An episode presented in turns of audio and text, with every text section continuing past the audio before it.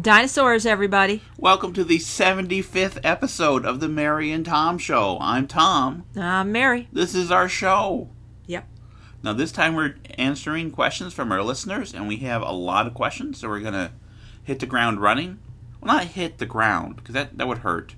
Okay, first question. Tim Allen asks How long will we have to wait before we get a game that includes Monster? And we actually already have a game that includes Monster. That was the Soo Line. She's on the priority deal card. Now, a more important question is when when is Claws going to get a card in, in one of these games? When? I, I don't know yet. I mean, probably the next train game. He doesn't want to wait that long. Yeah, he's pretty sure he needs to be on something now. Well, I don't know what would. An- Antony and Cleopatra. And they did like cats in Egypt, but we kind of already printed the counter sheet, changing, you That's know. a counter sheet, though. He wants to be on a card. But the cards for that game are just like provinces. So he can be on a card anyway. He, he he can have his own province. There you go. All right, we're going to delay releasing the game. Order, order, order these one card with with claws on it, but get enough in bulk, and then and put them in. Is that the plan? Pro- yeah, that, that sounds good. That, that, that'd probably work. Well, you know, we thought this game, the Antony and Cleopatra, would be coming out the week that you're listening to this, but it might not now. It might be a few more weeks because because of this. Andrew Brown asks Tom has mentioned the politics and finance structure of Michigan during his interview on Five Games for Doomsday. Would he consider making a game about this? Would you? Maybe I don't know. I would really need to have an angle on it and find a way to make it interesting because a, a lot of what I was kind of briefly alluding to is the interaction of different amendments and proposals that create kind of a systemic uh, situation where Michigan cities are underfunded. How to include that in a game or center a game on that, I'm not sure how I would. It's kind of boring. so I, I'm not sure how to make it Interesting. interesting. Yeah. Trevor Kavarin asks How likely is it Tom will do a game on the suffrage movement? Do you think it would be mechanically similar to This Guilty Land? Um, it's certainly something that I've thought about, uh, particularly when I was researching this guilty land and seeing how the two movements kind of intersected and intertwined and, and fed into each other. I don't know if I would do it anytime soon or not. I was looking forward to the suffragette one. Well, you were talking about it quite a bit, and I was like, yeah, let's do it. Well, it's still, you know, on the list, but I don't know what the scope of it would be exactly. If it would just be the the suffrage movement, uh, or if it would just be something a bit broader in scope. Uh, because, I mean, really, uh, the struggle for equality. I mean, it's not over yet. It's still with us, and Gee. There's an insight. well, I mean, it's, it's kind of an obvious thing, but then there are people Yeah. who might listen to this and say, uh, "What are you talking about?" And I, I, I mean, it it is still there are still a lot of inequalities that women face, uh, that other marginalized groups face, and you know, to do a game just on suffrage, on that particular struggle, which which has a you could call it a happy ending in that the rights to vote, the right to vote for women, was attained. At the same time, it's very short sighted, I think, to do a game about what's basically the struggle for equality and end it there, uh, because it it doesn't have an ending yet. It's complicated, and my thoughts about it are complicated. It'll take me a while to sort them out. And I also wonder if I would be the right person to do a game on that subject, because I I am a dude, and uh, This is true. yeah. Now I felt comfortable doing this guilty land, despite the fact that I'm you know a, a white man, because it wasn't so much about the lived experience or or or the struggle as it was about the systemic factors that allowed uh, oppression and slavery to continue. And that's something where I felt my voice was useful. I don't know how useful my voice is in making a game about women's rights. That might be somewhere where a, a woman's voice is more appropriate. Uh, but if I do do it, I probably will use some of those mechanics of this guilty land, but I'm not sure how similar it, it would be because again i'm not sure of the scope of it yet the game I'm working on now, the kind of social issue game, I don't think it's going to be very similar mechanically to this Guilty Land at all. But I'm still in the research phase, it's still in the getting depressed, reading about it phase. Uh, about a game uh, on a game about the tobacco industry. Trevor has another question, but uh, I'd just like to ask, how's the Shackleton one coming? I was looking forward to the suffrage one and Shackleton. I mean, they're still both on the list. Shackleton, I've done more research on, and I have more of an idea of how what shape it's going to take, but I haven't like gotten down the brass tacks on it yet. Okay, let's get to uh, Trevor's second question. With two under your belt, did you find publishing abstracts more or less or different of a challenge from the rest of your catalog? I think I think it's different. I think we don't have quite the same penetration with that audience as we do with the war games and the kind of weird economic games. Sometimes it's hard to get people to buy an abstract game. It's very hard to get people to buy abstract games from us. Well, I think it's hard in, in general, in general anyway. Yeah. Know, they don't they don't come looking for abstract games uh, from Hollandspiele. We're not their first choice. Part of the the benefit of our model is that we can take a chance on something like that if we're excited about something. Which we did. Yeah. We can just do it. Other companies can't, but we can. I think one challenge with those kinds of games is, you know, you really need the wood bits. You also need a mounted board. They're used to mounted boards. Yeah, I, I think you're right there uh, that the um, the component quality they're looking for isn't necessarily what we can provide. They're nice wood bits, but you know we can't put a mounted board in there. And if you ask someone to pay 30 $35 for an abstract game, they want a lot more there. Steve Carey asks, do you plan on releasing another train game this year or next? I have two train games that I'm working on. They would probably be coming out next year, one of them, if not both of them, just because they take time to develop and test. One is for two players only, and it's kind of a shenanigans game. Basically, taking free money to start companies and build track, and you run the companies to the ground and then uh, abscond with money and do it again. Uh, so that's the two player game. It's about the uh, history of early railroads in the lower peninsula of Michigan. And then I have another one I'm working on uh, which is more s- systemic.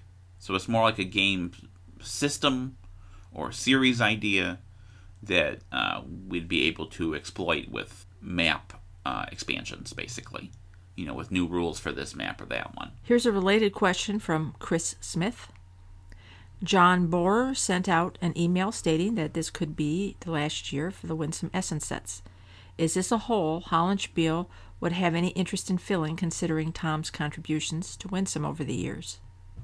This is actually a question that we've we've gotten quite a bit uh, in the last month or so, and I mean, we have published a train game. We have a couple more on the docket that we're planning to publish. Um, Soo Line did well for us. I Soo Line did really well. It's because Monsters on the card. Yeah, I think so. You know. Now, if Claws had also been on a card, oh my God, everybody yeah. would have a copy of it. Yeah. Like, what does it mean to, to, to fill the, the, the niche of, of Winsome? I mean, we're not, we wouldn't be doing like Essen sets. We wouldn't be doing a bunch of train games each year. And really, Winsome has had, still has its own identity. And we have our own identity. And um, certainly, you'd be interested in publishing more train games. Yeah. Oh, definitely but I, I don't know if um, really it would be to be very winsome like necessarily. I mean, right now we're not looking for train games, and it's not something we're looking to add to our production pipeline, which is uh, pretty full at the moment. Joseph Bottoms asks, "What do you see as the future of Hollandspiele? You have always stressed how happy you are with your current model and how it works for you. But do you ever see yourself as being anything other than a print on demand war games company? Possibly, but we're not there yet.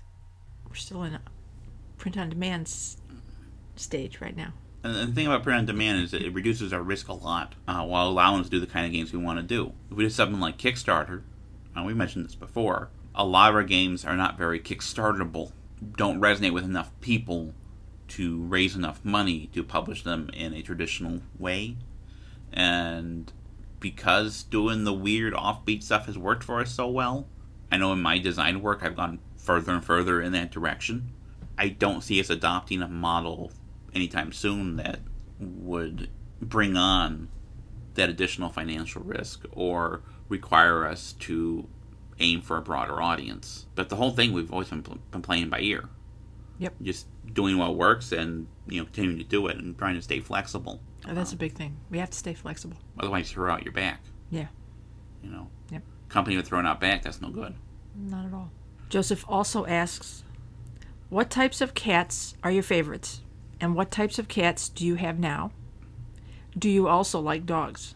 Well, I like dogs. Tom does not like dogs. I like dogs uh, from a distance. From a distance, and yeah.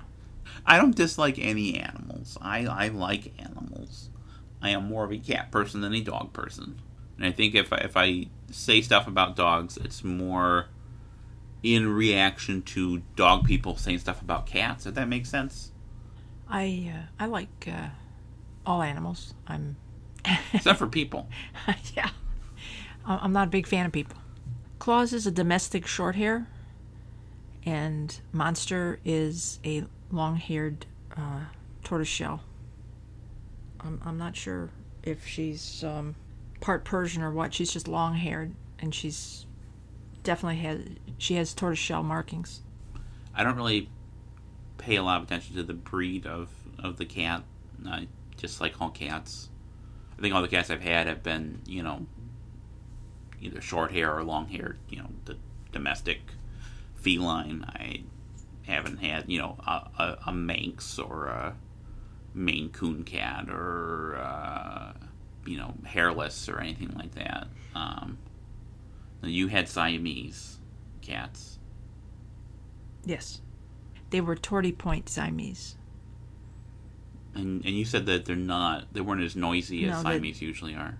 No, they they were fairly quiet for Siamese. They were smart though.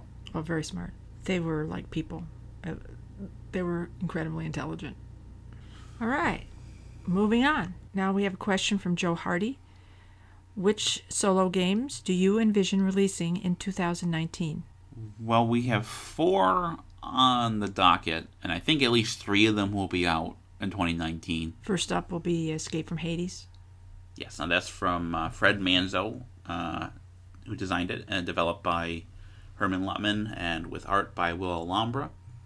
Uh, the art's moving right along. We should have that part of it done pretty soon, and then we can, uh, you know, get down to getting the game ready for production. Because of all the art that's involved, is costing a lot more art wise than our other games, and you know, I am a, I get a little apprehensive about that, but I think it's going to do really well. What do you think? I think it's going to do really well. The next one is Stilicho Last of the Romans, which is a sequel to Robert DeLeskie's Wars of Marcus Aurelius. Uh, we're doing playtesting with that now. Like we've opened it up for, for you know broader testing rather than just our internal testing. If you are listening to this and you are interested in participating in that, you can send us an email. Hollandspiele at gmail.com. Yes. Uh, and Mary will get you hooked up with the files and uh, get you involved in that process. Yeah, that's a vassal. We're playtesting Yeah. through Vassal. Yeah, we have to let people know that that's a vassal. Yeah. We'll be doing the same thing with Vassal playtesting for Brad Smith's next game, which is uh, he did NATO Air Commander for us last year. That game is That Others May Live is the new one, uh, which is about search and rescue in Vietnam. Um, it's very different than NATO Air Commander, but it's a very different situation, so you know, that makes sense. And we'll be kind of opening up for Vassal testing for that as well sometime in the near future. Maybe once we're done with Stilicho, I think. Uh, I'm assuming we're going to get a lot of volunteers for that others may live because we got a lot of volunteers for NATO Air Commander. We sure did. Wow. that was a lot of volunteers. Now, all three of those should definitely, definitely, definitely be out this year. The one that may or may not is uh, Aurelian Restorer of the World. That's one of my games. It's a solo game in the vein of Charlemagne and Agricola. It, the game is done. The testing is done. Development is done. The game is done. Uh, what it needs is art, and uh, the art for the last two games in that kind of pseudo series uh, was done by Ania Ziolkowska and We Uh, miss you, Ania. we do miss you. So Ania has kind of stopped doing war game art. Um, she's kind of moved on from that. She would. She said that she would like to do uh, Aurelian.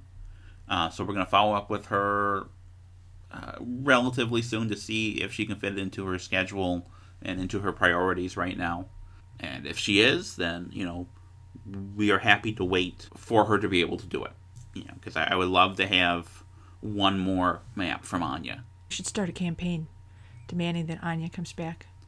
I don't know if that's fair to Ania, but uh, but boy, yeah. Uh, I mean, she is one of our favorite artists and one of the best artists we have worked with, both not only in the quality of the work, but the quality of the working relationship.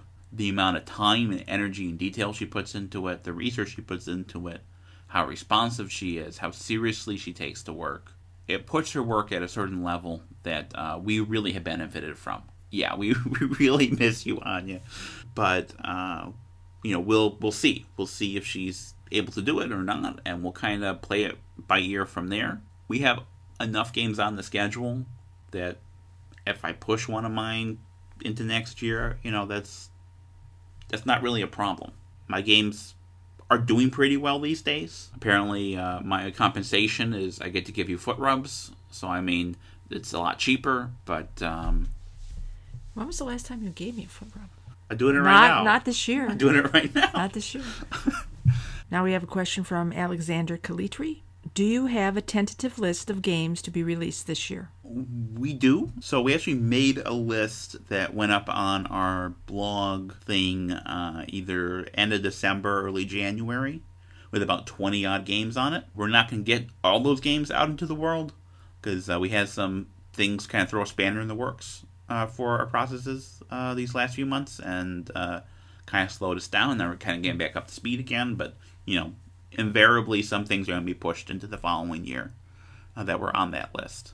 Uh, stuff that's definitely coming out this year, besides the three solo games that I mentioned. Antony Cleopatra's coming out this week, uh, unless uh, I stop to put claws on a card for some reason I think that's important. that has no gameplay effect whatsoever. It could be a you win card, you know, or, or it could be a win immediately card. That doesn't seem that balanced. It doesn't seem balanced. Because the other Is, cards, is he balanced? No, not really. Because the other cards aren't shuffled. So I mean, you'd have a deck of one card. You draw the card. Yeah, sounds good to him. yeah. Also coming out in April should be the Horse and Musket Annual. Later this year, we should have two box games in the Horse and Musket series coming out. I don't know uh, if they will both get out or not. We also have two games in the District Commander series uh, that are planned to come out this year from Brian Train. Uh, we have With It or On It, which is um, the first game in the Shields and Swords Ancient series, and that should be actually be coming out in May. That's the next game after the Horse and Musket Annual. We have Westphalia coming out at the end of the year. Uh, and then in between, we have uh, the Siege of Ismail game. We have Streets of Shadows, uh, which is a multiplayer game with right now what is the last Ania Ziolkowska map. At all costs. Did you mention that? At all costs, we have coming out uh, from Tim Taylor with art by uh, Ilya Kudriashov, and I'm working on the counters and the cards, and we're going through that process right now. That's what I'm actually working on graphic design wise right now. Uh, so all that should be coming out this year.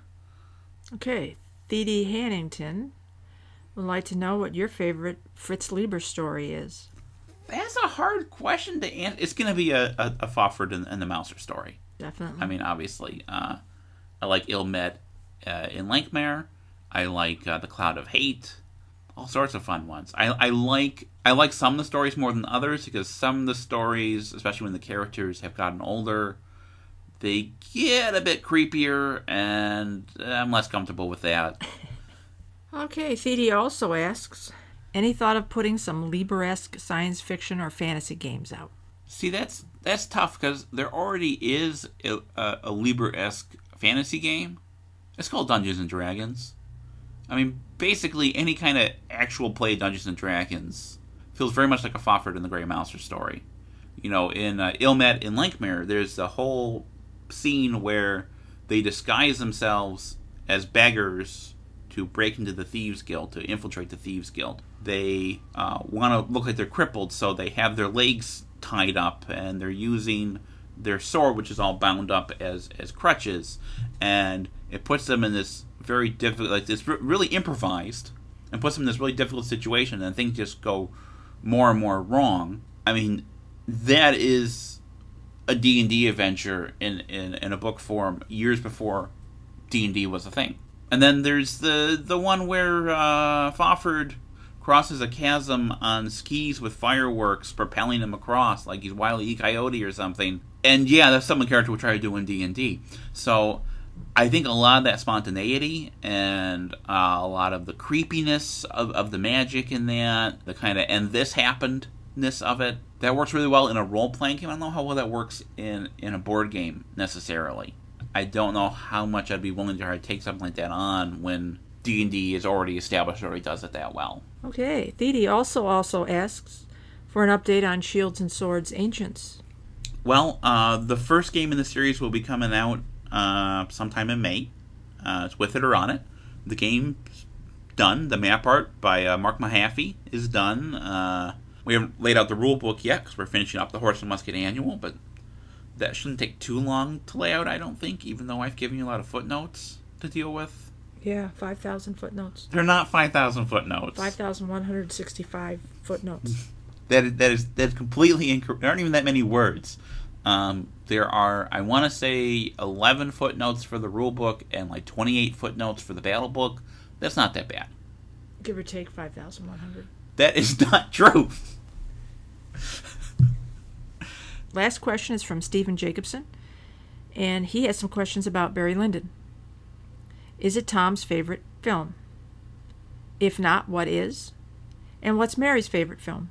Uh, I like Barry Lyndon an awful lot. I don't know if any film is my favorite film. There are films I watch a lot. Different films uh, fill different niches for, you know, what I want from a movie experience. Okay, I don't have favorite films either. I really enjoy watching films. I, I would say right now my, my favorite probably is, and that's in quotation marks. So that's my favorite in quotation marks there. Uh, right now is probably uh, Mad Max Fury Road. I have seen that so many times. But at least a hundred. I mean, literally at least a hundred. Probably, yeah. I enjoy films from the silent era all the way through now. Well, you know, film is a big part of what brought us together. It, it is indeed. Because uh, the first time I met you, that I remember meeting you, uh, you came into the library where I was working, and you were returning um, some books and film and some uh, video cassettes, and we started talking about film that morning for about I don't know half an hour or so and um, we continue to talk about film uh, over the years, and then uh, I invited you to one of my shoots, film shoots, yeah. And what I remember about that shoot uh, is there was a scene with the two characters on the couch talking to each other, which pretty much was every scene in every film I did up until that point. There was a joke with the cast is that next time the couch would be on wheels, so there'd be some movement in, in, in the thing. Uh, so very dialogue heavy, and you know, not, not not very good, really, honestly. No, not very good at all. but um, I was getting a shot, which was uh, I did a like a shot that was head on with the two of them on the couch, and then I went over to the side of the couch to do a shot of the two of them kind of in profile, and there was a pillow, a throw pillow that had been in the first shot and was in the way in the second shot. And I was there with the tripod trying to, to crank it up to get up above the pillow, but then the angle was wrong, so I was trying to crank it down and tilt it and fussing with it. I got frustrated and I moved the friggin' pillow. You you you got up, walked across the room, grabbed the pillow, walked back, out, without saying a word, without saying can I. You said no. You, you went and you did it. I think I fell in love with you right there. I think, I think that's what it was, so I did it. Um, God, that was frustrating. well, it didn't. It didn't occur to me to move the pillow. You know, I thought, you know, well, it was in the other shot. I got to keep the continuity going. And the thing is, once the pillow was gone, the way the shot was framed, you wouldn't have missed the pillow. That's right. Dinosaurs, everybody. Dinosaurs, everybody.